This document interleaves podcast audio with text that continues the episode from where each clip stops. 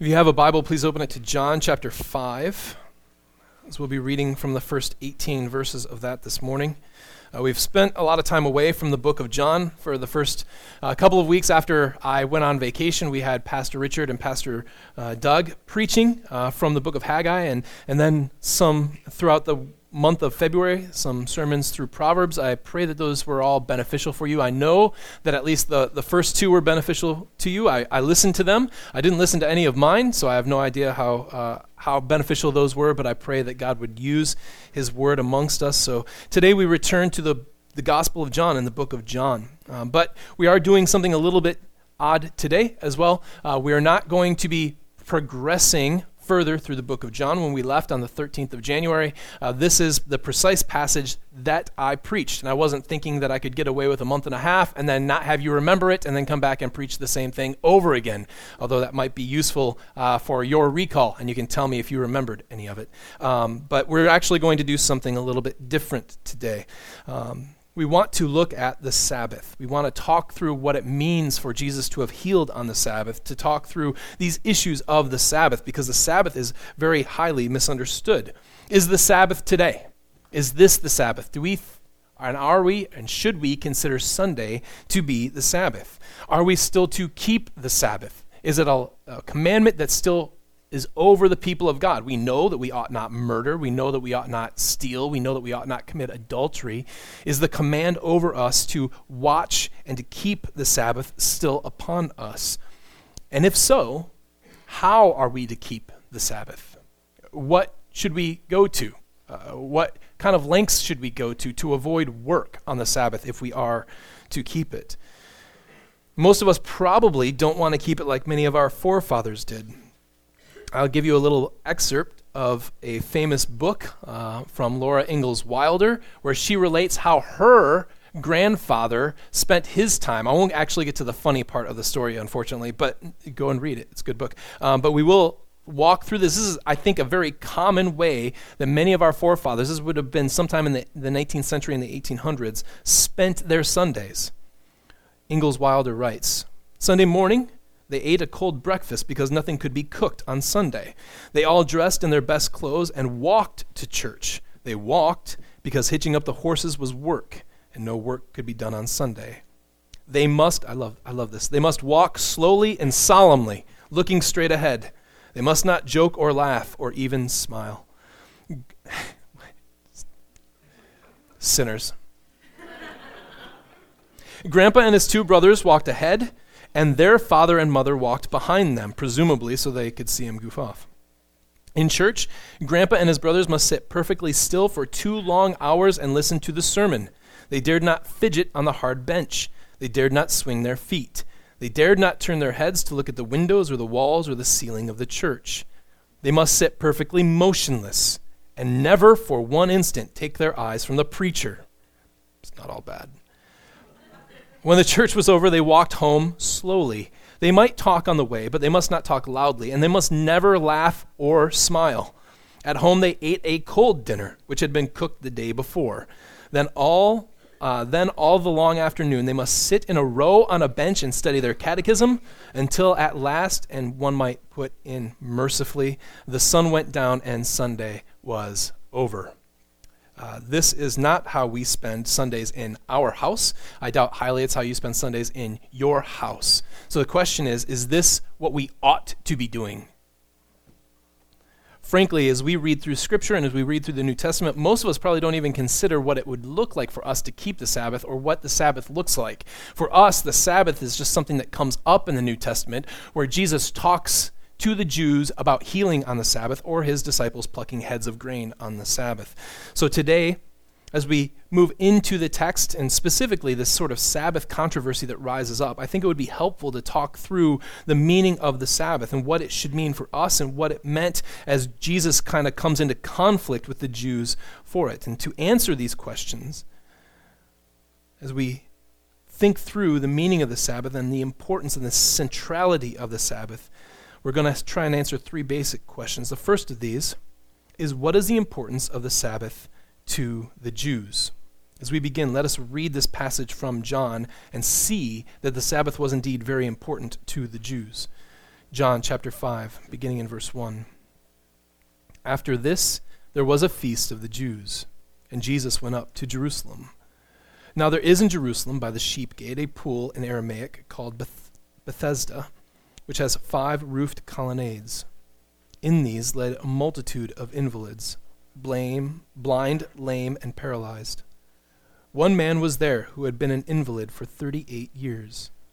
When Jesus saw him lying there and knew that he had already been there a long time, he said to him, Do you want to be healed? The sick man answered him, Sir, I have no one to put me into the pool when the water is stirred up, and while I am going, another steps down before me. Jesus said to him, Get up, and take your bed, and walk. And at once the man was healed, and he took up his bed and walked. Now that day was the Sabbath. So the Jews said to the man who had been healed, It is the Sabbath, and it's not lawful for you to take up your bed. But he answered them, The man who healed me, that, that man said to me, Take up your bed and walk. They asked him, Who is the man who said to you, Take up your bed and walk? Now the man who had been healed did not know who it was, for Jesus had withdrawn, as there was a crowd in the place. Afterward, Jesus found him in the temple and said to him, See, you are well. Sin no more, that nothing worse may happen to you. The man went away and told the Jews that it was Jesus who healed him. And this was why the Jews were persecuting Jesus, because he was doing these things on the Sabbath. But Jesus answered them, My Father is working until now, and I am working.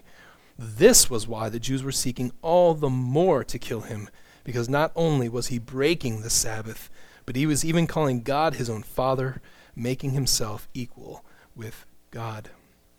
First question for us to consider today from this text and from many other texts is what is the importance of the Sabbath to the Jews? It is clear that the Jews considered the Sabbath of great importance. The question is why? Why did they consider the Sabbath of great importance? First, well, it was simply commanded by God. You are to keep the Sabbath. And this was not a light commandment. We don't think that any commandments of God are really light, but some are more foundational and some are more important than others. So you are not, the Jews were not, to eat a young goat boiled in its mother's milk.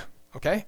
But we don't think that that one is quite as important as saying, You shall have no other gods before me. So there were some commandments that are more foundational and carried with them more importance than the others. And certainly the Sabbath commandment is an incredibly important commandment because it finds its way into the final top 10. Okay? So these are the 10 commandments that you are to keep, and it makes its way all the way up to number 4. Okay? And plus, in addition to that, number four is sort of a hinge commandment. So the first three have to do with your relationship to God, the last six have to do with your relationship with man, and the Sabbath really has to do with both of those things how you relate to the other slaves and your sons and your daughters and your wife and your neighbors, and how you relate to mankind or to God as well. There are two basic places in the in, in, the Old Testament where the Ten Commandments are sort of laid out for us Deuteronomy 5 and Exodus 20. And the most interesting bit about both Deuteronomy 5 and Exodus 20 is that in each one, when that commandment is given, there is a different, wholly different reason given for the commandment. So if we go to Deuteronomy 5, we read in verses 12 through 15 Observe the Sabbath day to keep it holy, as the Lord your God commanded you. Six days you shall labor and do all your work. But the seventh day is a Sabbath to the Lord your God. On it you shall not do any work, you, or your son, or your daughter, or your male servant, or your female servant, or your ox, or your donkey, or any of your livestock, or the sojourner who is within your gates, that your male servant and your female servant may rest as well as you. You shall remember that you were a slave in the land of Egypt, and the Lord your God brought you out from there with a mighty hand and an outstretched arm. Therefore, the Lord your God commanded you to keep the Sabbath day. Well, here it seems like the commandment is given in light of the redemption that God has given. He says, Remember, you were a slave, and I brought you out. Therefore, you are to rest every seven days. On the seventh day, it is a solemn day of rest for you, and you are not to do work. No one in this land is to be doing work on that seventh day. Your whole life used to be built around work. That's what it meant to be a slave. Work was the defining characteristic of your life, but no longer. You are no longer a slave. And so you no longer work every day. You take a day off because I am your God. The implication here, I think, is that rest is meant sort of as an antithesis to slavery. The very work that they needed to do was work that they needed for life. As a slave, the Egyptians were in power over everything. So if the, if the Hebrews didn't work, they got nothing from them. But now, God is their master.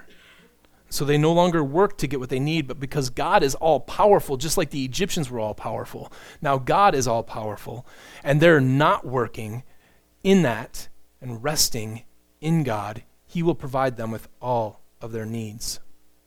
The resting shows that they trust God to provide them every day. This is why when He first gave them manna, six days you are to go out and you're to collect manna. But you are not to go out on the seventh day. What you collect on the sixth day will be enough for you. There is this idea of God's provision for them. You don't need to be a slave anymore. I'm watching out for you. I'm giving you all the provision that you need. You don't work like slaves anymore. This tells us something about the nature of work that God has in mind. It is work that yields provision, it's work that speaks about a trust in God's being able to provide for you. For most of the Jews, this would have been agricultural work or work around the house to give you the needs and the provisions that you had to have. So you would cook food, you would build a fire, you would go out and you would harvest your field. And God says, You can't do any of that. You need to trust one day out of the week, just one day, that I will give you all that you need for that day. When we come to the book of Exodus, though, the emphasis is wholly different. Exodus 20, verses 8 through 11. Remember the Sabbath day to keep it holy. Six days you shall labor and do all your work. But the seventh day is a Sabbath to the Lord your God. On it you shall not do any work, you, or your son or your daughter, your male servant or your female servant, your livestock, or the sojourner who is within your gates. All that sounds eerily familiar. But next, for in six days the Lord made heaven and earth, the sea, and all that is in them, and rested on the seventh day. Therefore the Lord blessed the Sabbath day and made it holy. Totally different reason given.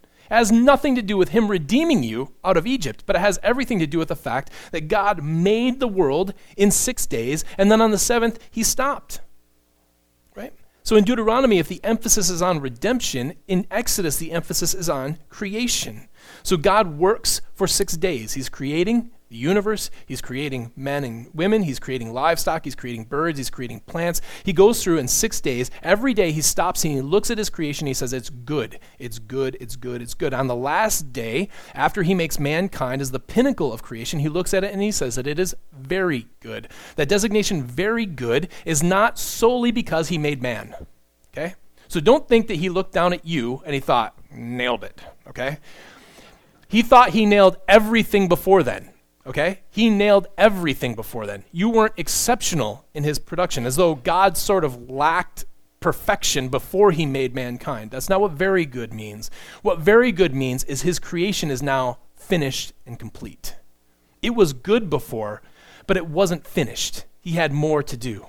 When he created man, it was finished and done which then helps us understand what it means when it says God rested on the seventh day. When he rests on the seventh day, he doesn't rest because he needs a little R and R and his joints are a little achy. After all, if you've ever done gardening, you know how that can be. God didn't need to rest. What God needed was to stop creating because everything was finished and complete. And so you should read rest here almost as ceased. God ceased the work of creation. He created no more. His work in creation was done, and therefore he simply stopped, or according to the book of Genesis, he rested. So, like God, then, for six days the Israelites are to work and to work and to work and to work, but they are to cease working on the seventh day. If the act in light of Deuteronomy 5 was an act of faith and an act of trusting that they would be provided for even if they didn't labor on that day, Genesis, or excuse me, Exodus 20, it's an act of identity. You are acting like God. You do the very things that God does. You do them in a lesser sense. I mean, their work was production. It wasn't like they were creating universes or anything, but nevertheless, it is a symbol that they are acting like God. So as God ceases, they should cease. Because of these two facts, keeping of the Sabbath was an incredibly important thing. To do work on the Sabbath, to actually ignore the command of God and to go out and to harvest your field on the Sabbath, was an obvious statement that you were not like God. It was an obvious statement that you're not a part of his people. It's an obvious statement that you didn't trust in God to give you all that you needed to survive. Therefore, as God's law repeatedly declared, those who break the Sabbath are to be put to death because they are not a part of God's people. They are not symbolizing their lives and identifying themselves with God, and they clearly do not trust in Him. So Exodus 31, 14 through 15 says this You shall keep the Sabbath because it is holy for you. Everyone who profanes it shall be put to death. Whoever does any work on it, that soul shall be cut off from among his people. Six days shall work be done. But the seventh day is a Sabbath of solemn rest, holy to the Lord. Whoever does any work on the Sabbath shall be put to death. And the repeated breaking of the Sabbath that happened as we move toward the exile is one of the reasons for the exile. Jeremiah 17, 21 through 23. Thus says the Lord Take care for the sake of your lives, and do not bear a burden on the Sabbath day, or bring it in by the gates of Jerusalem. Do not carry a burden out of your houses on the Sabbath, or do any work, but keep the Sabbath day holy, as I commanded your fathers. Yet they did not listen or incline their ear, but they stiffened their neck, that they might not hear and receive instruction. So the Sabbath was one of the keenest ways that they would symbolize that they were God's people and that they trusted themselves to God. To break it was tantamount to idolatry and to a faithless act before God. It symbolized that they were not part of God's people and that they didn't have any care and trust in what God would do for them. Sabbath was a key symbol about Israel's relationship with God. So if you read through Deuteronomy, especially Deuteronomy 15 and 16, where the fourth command is sort of explicated by Moses. He goes through and he talks about all these sorts of Sabbaths that we have. The Sabbaths are, are manifested in festivals. So the Passover is how long? It's a week long. And the last day of the Sabbath is exceptionally important because it's a solemn day of assembly, just like the Sabbath day is a solemn day of rest. You have the Feast of Weeks, seven weeks, as a matter of fact, for the harvest. You have the Feast of Booths that lasts a week long as well. These were festivals, these were celebrations, but they were patterns that were built into the life of Israel. They were Sabbaths that were meant to be kept. So it's easy to see why, upon their return from the exile back to the promised land, why the Jews would take this seriously. They took it seriously because they learned the lesson of the exile it showed that they took the law of God seriously and that they yearned to be devoted to God and holy like Him. However, while it is clear why it was important and their wisdom in seeking out to make that law important doesn't actually make them wise. Their heart might have been in the right place, but their heads lacked true knowledge as to what the Sabbath was there for. So let us turn then to our second question, which is what is the relationship of the Sabbath to Jesus? Because Jesus is indeed the Lord of the Sabbath. We read that in Matthew 12, 8. And that is, Jesus is the very God who put the Sabbath into action. He is the God who created all things. He is the author of life. And so when he said, I've rested from my act of creation, that was Jesus Christ who rested, the Son of God, who rested from creation. And what's more, as the Word of God, he is the very law of God. And so he has the right. He has the right over it. He has the right to interpret it and to make known what an appropriate understanding of the word work is. For instance, Jesus says the Sabbath was made for man and not man for the Sabbath. So the Jews took the Sabbath with eager intensity. But what they misunderstood and what they did was they misplaced the importance of man and the Sabbath. The Sabbath was given to the Israelites for joy and happiness and goodness the Jews were not given over to the Sabbath to obey it. It was a kind command of God. And what the Jews began to do when they multiplied all these laws and all the requirements for what you could and you couldn't do on the Sabbath, what they were doing was placing a burden on people, making it actually impossible to rest on the Sabbath because they were so burdened by the things that they couldn't do. Jesus corrects that. The question then becomes can he abolish it? So he is correcting their understanding, but can he do more? Can he come and frankly redefine it? Can he do whatever he wants to on the Sabbath? The late B.B. Warfield, who was a scholar and a theologian at the turn of the 20th century, wrote this The Sabbath belongs to him. He is the Lord of it, the master of it, for that is what Lord means. He may do with it what he will. He, will, he can abolish it if he chooses. Warfield is a greater man than I am, but I think he's both right and wrong on that. He is right in the sense that Jesus has, as the author of the Sabbath, the right to do whatever he wants to with it. But he's wrong in the sense that because of the very nature of the mission of God, when he sent Jesus Christ to the earth, he sent him, as Galatians 4 4 says, under the law that is, under the authority of the law. If he is to redeem us from the law, he must become subservient to the law, even though he is master over it. So while he is indeed the Lord of the Sabbath, he has to actually do what the law requires, which means Jesus had to uphold the Sabbath in all of his ways. Everything that he did had to have been an upholding of the Sabbath. So then, the question becomes how does he actually keep it? If you read through the Gospels, you'll find a couple of controversies happening on the Sabbath. One is the disciples plucking heads of grain and popping them into their mouths on the Sabbath. And the Jews said, hey, that's work. And Jesus gave an explanation from Scripture as to why that's not work. The vast majority of the time, though, when these issues come up on the Sabbath, it's primarily around healing people. It's almost always around healing people. Many cases, Jesus seems to show himself innocent, either arguing from Scripture, as I said, supporting himself and defending himself. But in other cases, he seems to frankly flaunt the law. He seems to, to put off healing for the Sabbath so that he can actually heal on the Sabbath just to poke the Jews, just to irritate them. Luke 13 is a really, really important passage in this. Now, as he was teaching in the synagogues on the Sabbath, and behold, there was a woman who had a disabling spirit for 18 years. She was bent over and could not fully straighten herself. When Jesus saw her, he called her over and said to her, Woman, you are freed from your disability. And he laid his hands on her, and immediately she was made straight, and she glorified God. But the ruler of the synagogue, synagogue, indignant because Jesus had healed on the Sabbath, said to the people, There are six days in which work ought to be done. Come on those days and be healed, and not on the Sabbath day. It's a little weak willed because he's yelling at an old woman instead of yelling at Jesus, who is actually the problem here, right? Like you'll notice that he's not going right after Jesus, although Jesus was the one. She didn't come to Jesus. Jesus sought her out and he healed her. She did we hear not she doesn't speak a word. She doesn't say, Can you heal me? Thank you. Like none none of that. None of that happens. Jesus seeks her out and heals her. And then this guy goes to her and says, Why didn't you come Friday to be healed?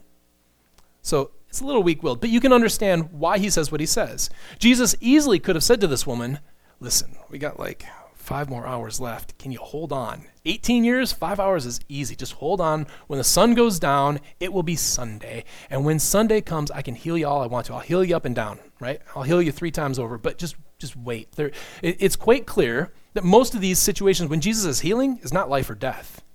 There's withered hands. There's lame people. There's blind people. People who have lived with this, according to Scripture, for decades. And yet, still, he heals them on the Sabbath. Jesus responds to him in Luke 13 You hypocrites! Does not each of you on the Sabbath untie his ox or his donkey from the manger and lead it away to water it? And ought not this woman, a daughter of Abraham, who Satan bound for 18 years, be loosed from this bond on the Sabbath day. I think that the ESV sort of blunts the very difficult way that Jesus actually says that. Perhaps a better way to put it is this Isn't it necessary for this woman, being a daughter of Abraham, who was bound by Satan for 18 years, to be loosed from this bond on the Sabbath? Isn't it supposed to be this way? Shouldn't it ought to be this way? Isn't it necessary for it to be this way? In other words, I don't think Jesus thought that healing on the Sabbath was breaking the Sabbath. I think he thought that healing on the Sabbath was the purpose of the Sabbath. This is the whole point of the Sabbath in his mind to heal people. In John 5, Jesus takes a slightly different tact. Here, he doesn't defend himself, but rather frankly implicates himself there's a whole bunch of words that Jesus could have used to describe what he was doing here. I was healing, I was helping, I was mending, on and on and on you go. But he doesn't. He picks the one word, the one word you can't use the four letter word that he couldn't have uttered on the Sabbath, he did work. He could have said anything else and explained that what he was doing wasn't work. But instead, what does he say? My father is working until now, and I am working. What can't you do on the Sabbath? Work. I don't know how you want to define it. I don't know how Jesus is defining it. Scripture is really unclear about how it's actually to be precisely defined. But the one thing you can't do, that you cannot do, absolutely cannot do, is work. Now, Jesus is a master of language. He understands everything that's going on around him. He understands how the Jews are going to interpret this. He understands how it sounds. And yet, all the same, he doesn't use any of those other words that we talked about, all of which were available to him. Instead, he says, I am working. Again, I think that he does this intentionally to poke the bear, if you will. His desire is to push them to think through the difference between work that ought to be done on the Sabbath and work that is never to be done on the Sabbath. Indeed, if we go back up to Luke chapter 13, this is work that ought to be done on the Sabbath. It's work that needs to be done on the Sabbath. The second question is given his definition of work, where does Jesus actually do work here? It's really difficult to see what he does. In John 9, he's going to make mud. Okay, so he's going to find some dirt, he's going to spit on it, he's going to make a little compact and put it on the guy's eyes and say, go wash. That's really, really lame work, but it's work, I suppose, right? Like here he does nothing. I, he literally does nothing he doesn't lay his even in in Luke 13 he's reaching out to lay his hands. He's just walking by and talking to the man. He, he just talks to him. What does he say? He says, "Get up, take your bed and walk." He simply speaks and it happens. The Jews speak more in this passage than Jesus spoke to make the miracle happen. If that is work, then the Jews are as guilty as anybody else. Where does Jesus actually do work in this text? The work the work in the law seems to be, as we said, something about production, m- making, and, and, and not trusting God to make sure that your provision is given to you. It's work that slaves do that they weren't to do on those days. Healing was not part of that. Again, it seems like Jesus is using this word to push the Jews, to rile them up. And while he is going to go from this, John's whole purpose in this is to talk about Jesus' divinity, that he works because the Father works because his Father is uniquely his Father is also to get them to rethink what the word work might be. So, what is the relationship between Jesus and the Sabbath? First, he needed to be kept to keep it in his redeeming mission. He couldn't just abolish it. He couldn't turn a blind eye to it. He couldn't say, It doesn't matter to me because I'm the Lord of the Sabbath. I'm the master of the house and I do what I want to. Okay? So this isn't the, the situation where a father looks at his children and says, Listen, do as I say, not as I do. All right? Jesus had to do as he did. Right. So he, he had to keep the law, he had to keep the Sabbath on his redeeming mission. Secondly, healing was not a breaking of the law, even though it ran against what the Jews thought should and shouldn't be done on the Sabbath. It wasn't a breaking of the law. Rather, Jesus seems to uphold it as the keeping of the Sabbath and the purpose of it. And thirdly, the work of healing here is modeled after what Jesus sees God doing himself. So that brings us importantly to the last question is what is the meaning of the Sabbath for us? First, we need to clear up some things at the periphery of the discussion which don't have huge bearing on what we're talking about in the text, but nevertheless it's important. First, the Sabbath wasn't a Sunday. And at no point in time in Scripture anywhere do we find an implication that the New Testament church looked at Sunday as the Lord's day and said, oh, now we have the Sabbath. So you heard Laura Ingalls Wilder talking about her grandfather, and why weren't they allowed to hitch up the wagon to the horses on Sunday? Because it's work. Because they viewed Sunday as the Sabbath. Friends, Sunday is not the Sabbath. Sabbath is Saturday. Saturday is the seventh day of the week, not Sunday. Now, the way we talk we have officially changed in our lingo Monday to be the first day of the week, and that would make Sunday the seventh day of the week, but that's not how, ever how it is. Look at your calendars. There's a reason why Sunday is listed as the first day on your calendar. Sunday is not the seventh day, Saturday is the seventh day. This is not the Sabbath.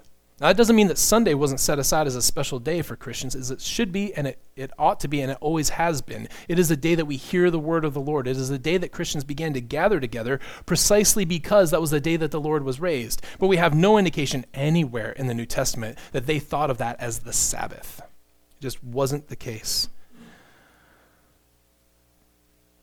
So, if you want to celebrate the Sabbath, if you want to do some sort of observance of the Sabbath, do it on Saturday.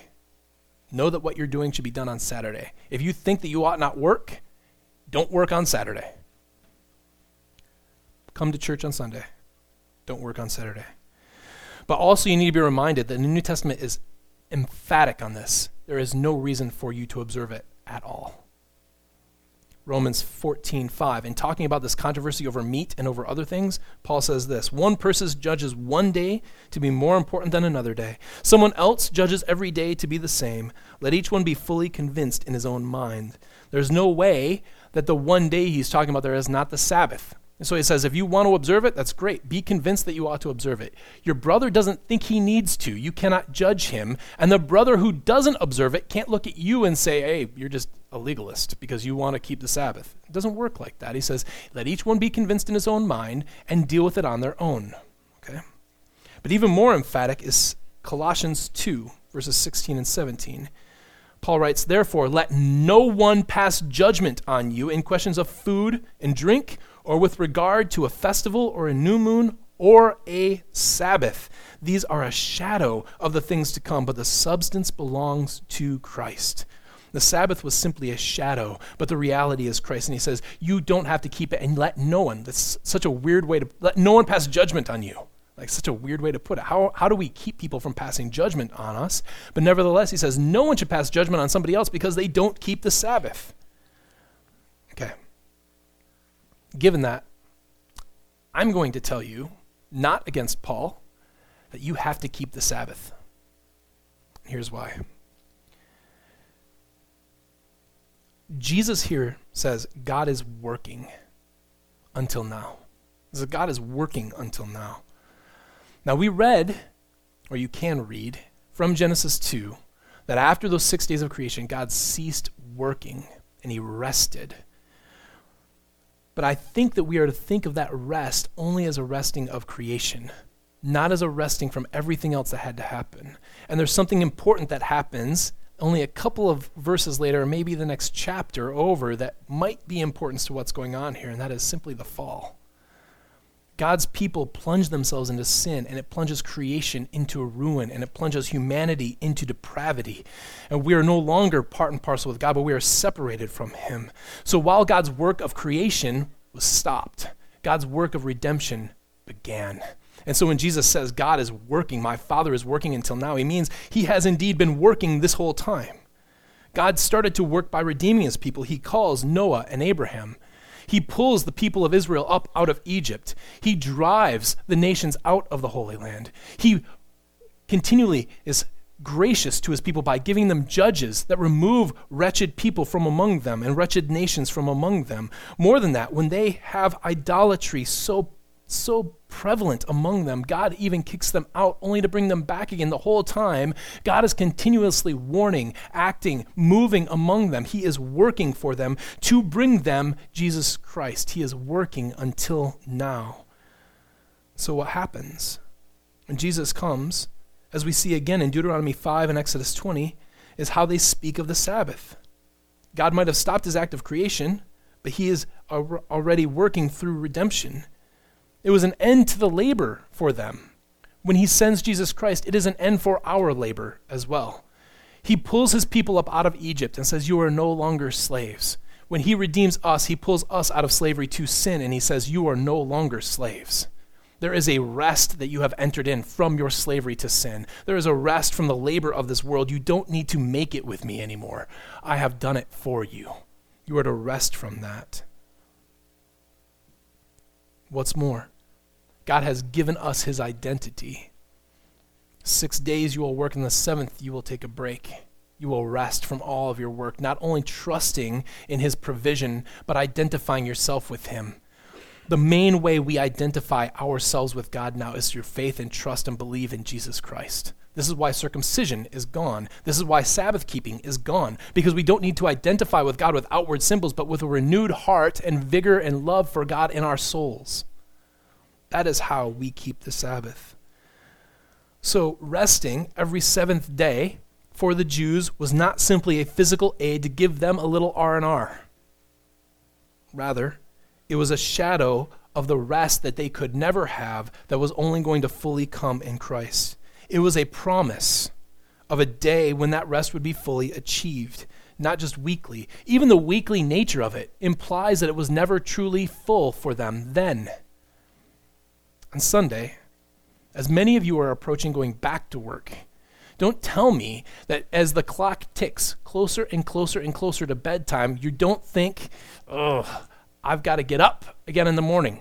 When I was in high school, I hated Sundays because I knew I had a pile of work that I didn't do on Friday night, I didn't do on Saturday night, I didn't do on Sunday morning, I didn't do on Sunday afternoon, I didn't do it at 6, I didn't do it at 7, I didn't do it at 8.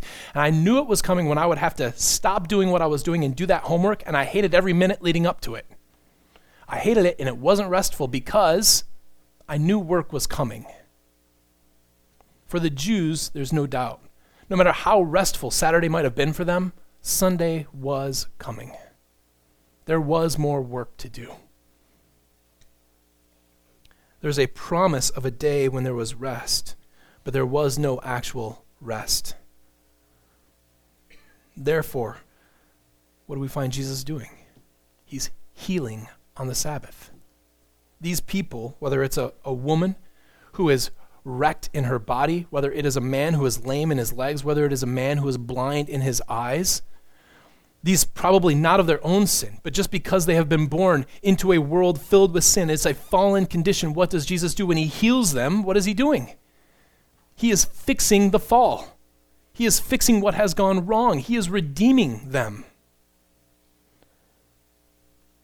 Jesus removes the symptom of sin in the world that promise is made sure of, with the advent of one who could help us heal fully and finally. These are small depictions of the fact that God has removed the effect and the power of sin from the lives of people. He heals this man, gives him legs to walk, and then turns to him and says, Go and sin no more. There is rest for this man, even while, ironically, he can now do more.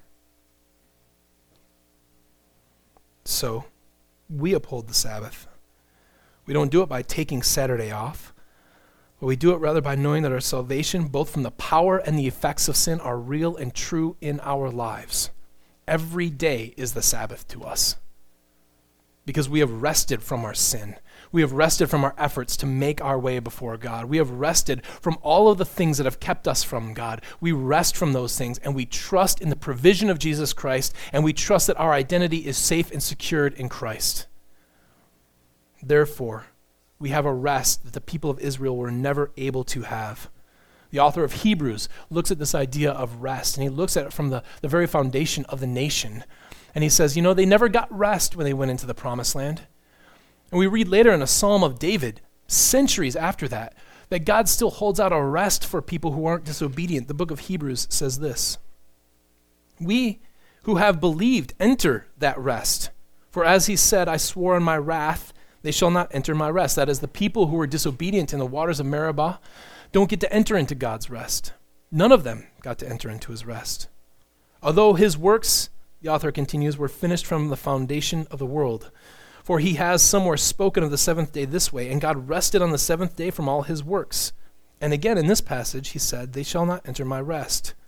Since therefore it remains for some to enter it, and those who formerly received the good news failed to enter because of disobedience, again he appoints a certain day. Today, March 3rd, 2019. That, that's not what the author of Hebrews said, but that's true. Saying through David so long afterwards, in the words already quoted, Today, if you hear his voice, do not harden your hearts. For if Joshua had given them rest, God would not have spoken of another day later on. So then, there remains a Sabbath rest for the people of God. For whoever has entered God's rest has also rested from his works as God did from his. In other words, we find nowhere the full rest coming to the people of Israel. Saturday is but a hint and a shadow of it. It is never the full rest. Joshua couldn't give it to them, but a better Joshua did. So, enter the rest. We don't need the shadow. We don't need to observe the shadow. We have the real thing. Uphold the Sabbath by not working anymore, by knowing your assurance in Jesus Christ that He has died for your sins and raised you so that you are no longer living in sin anymore. The power of sin is broken over you. Just like this man who gets up and walks around, the power of sin in his life is gone. It has no more effect over his legs. The man who can see can take light into his eyes and make sense of it with his brain because sin no longer has power over that part of him. And God has done this for you in Jesus Christ. No longer present your bodies as instruments to sin, but as weapons of righteousness, Paul says.